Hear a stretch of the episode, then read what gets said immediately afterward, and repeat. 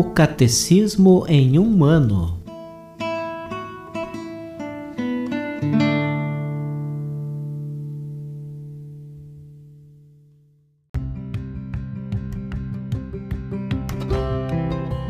Olá, eu sou o Jefferson, seminarista na Diocese de Ponta Grossa, Paraná. Você está ouvindo o podcast O Catecismo em um ano Vamos ler todo o Catecismo da Igreja Católica ao longo de 365 dias. Estamos usando a tradução em português, apresentada pela CNBB em 2013, baseada na edição típica em latim. Baixe o plano de leitura que você pode encontrar na bio do Instagram, arroba o Catecismo em um ano, ou na descrição desse podcast.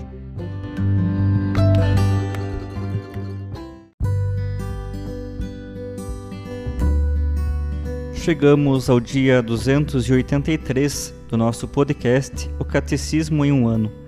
Estamos lendo a terceira parte do Catecismo A Vida em Cristo, na sua segunda sessão sobre os Dez Mandamentos. Hoje nós leremos dos números 2232 ao 2237.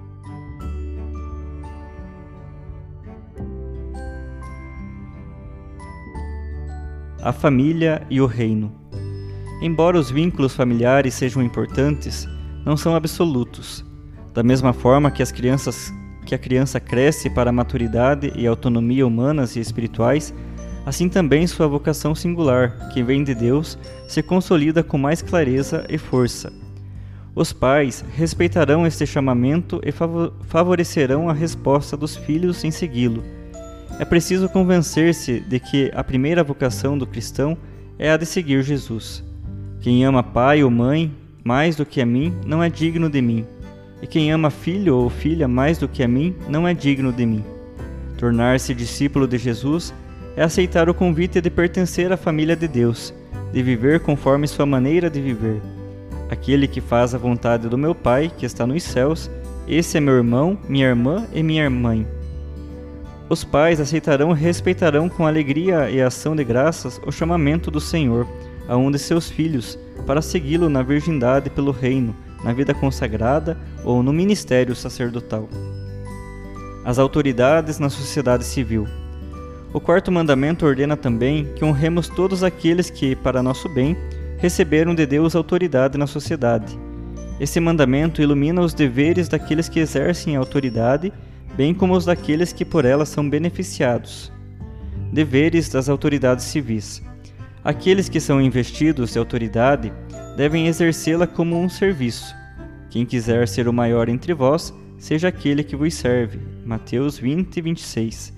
O exercício de uma autoridade é moralmente limitado por sua origem divina, por sua natureza racional, por seu objeto específico. Ninguém pode mandar ou instituir o que é contrário à dignidade das pessoas e à lei natural. O exercício da autoridade visa tornar manifesta uma justa hierarquia de valores, a fim de facilitar o exercício da liberdade e da responsabilidade de todos. Que os superiores exerçam a justiça distributiva com sabedoria, levando em conta as necessidades e, as, e a contribuição de cada um, e tendo em vista a concórdia e a paz. Zelem para que as regras e disposições que tomarem não os induzam à tentação opondo o interesse pessoal ao da comunidade. Os poderes políticos devem respeitar os direitos fundamentais da pessoa humana. Exercerão humanamente a justiça no respeito pelo direito de cada um, principalmente das famílias e dos deserdados.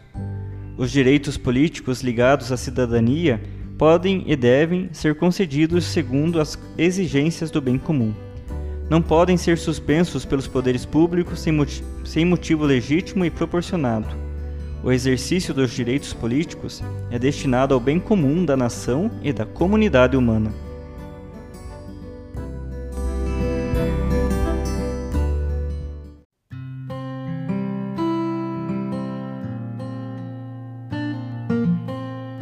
Como comentário adicional para o nosso episódio de hoje, ouviremos o texto referente à audiência geral do Papa Francisco, proferida no dia 16 de setembro de 2015, na Praça de São Pedro.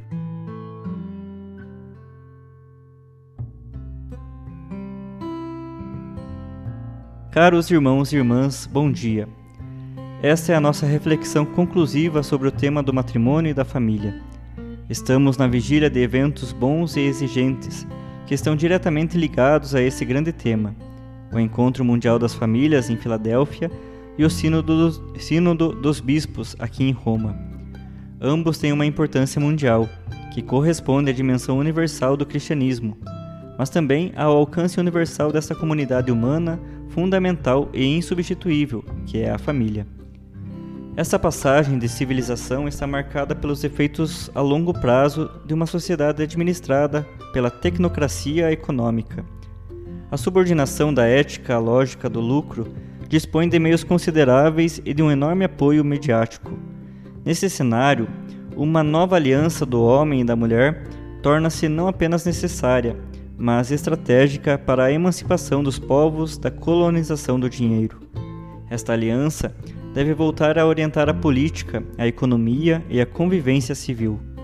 Ela decide a habitabilidade da terra, a transmissão do sentimento da vida, os vínculos da memória e da esperança.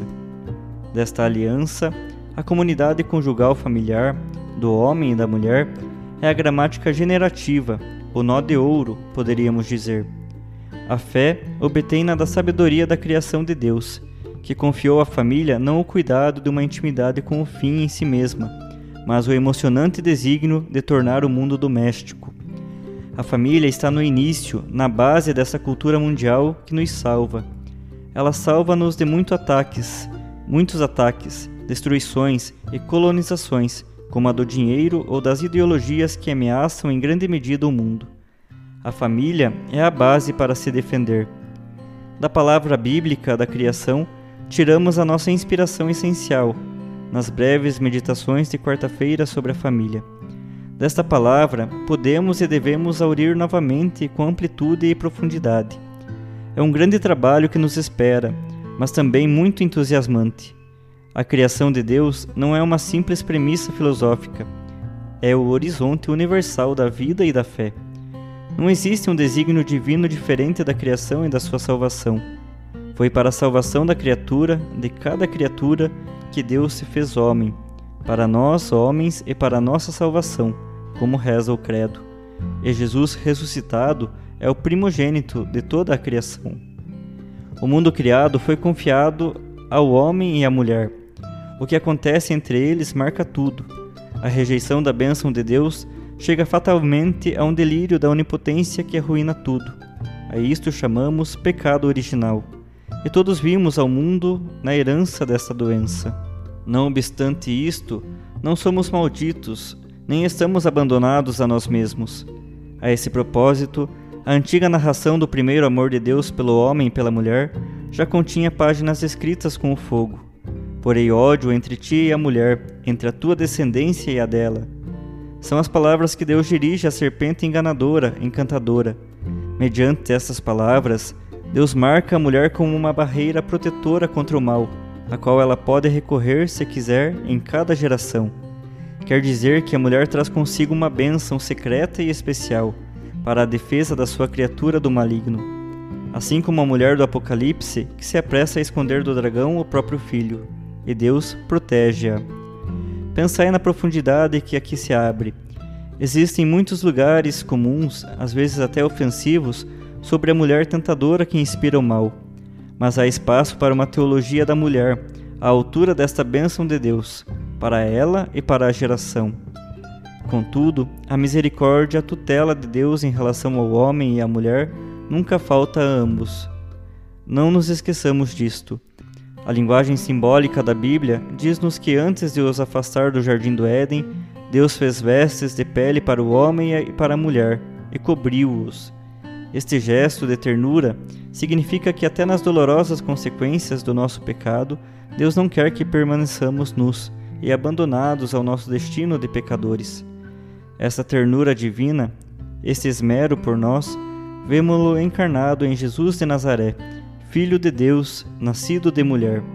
E São Paulo diz ainda: quando ainda éramos pecadores, Cristo morreu por nós. Cristo, nascido de mulher, de uma mulher, é a carícia de Deus sobre as nossas feridas, erros e pecados. Mas Deus ama-nos tal como somos e quer fazer-nos progredir nesse projeto. A mulher é mais forte e leva em frente esse projeto. A promessa que Deus faz ao homem e à mulher na origem da história inclui todos os seres humanos até o fim da história. Se tivermos fé suficiente, as famílias dos povos da terra reconhecer-se-ão nesta bênção. Contudo, quem se deixa comover por esta visão, independentemente do povo, nação ou religião de pertença, que se põe a caminho conosco, será nosso irmão e irmã, sem fazer proselitismo. Caminhemos juntos com esta bênção e com esta finalidade de Deus, de nos tornarmos todos irmãos na vida, no mundo que caminha em frente e que nasce precisamente da família, da união entre o homem e a mulher. Deus vos abençoe, famílias de todos os cantos da terra. Deus abençoe todos vós.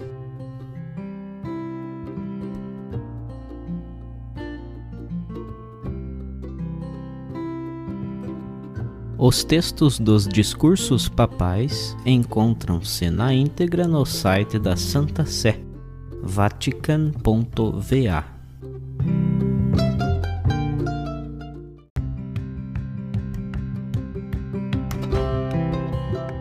Você acaba de ouvir mais um episódio do podcast O Catecismo em um Ano.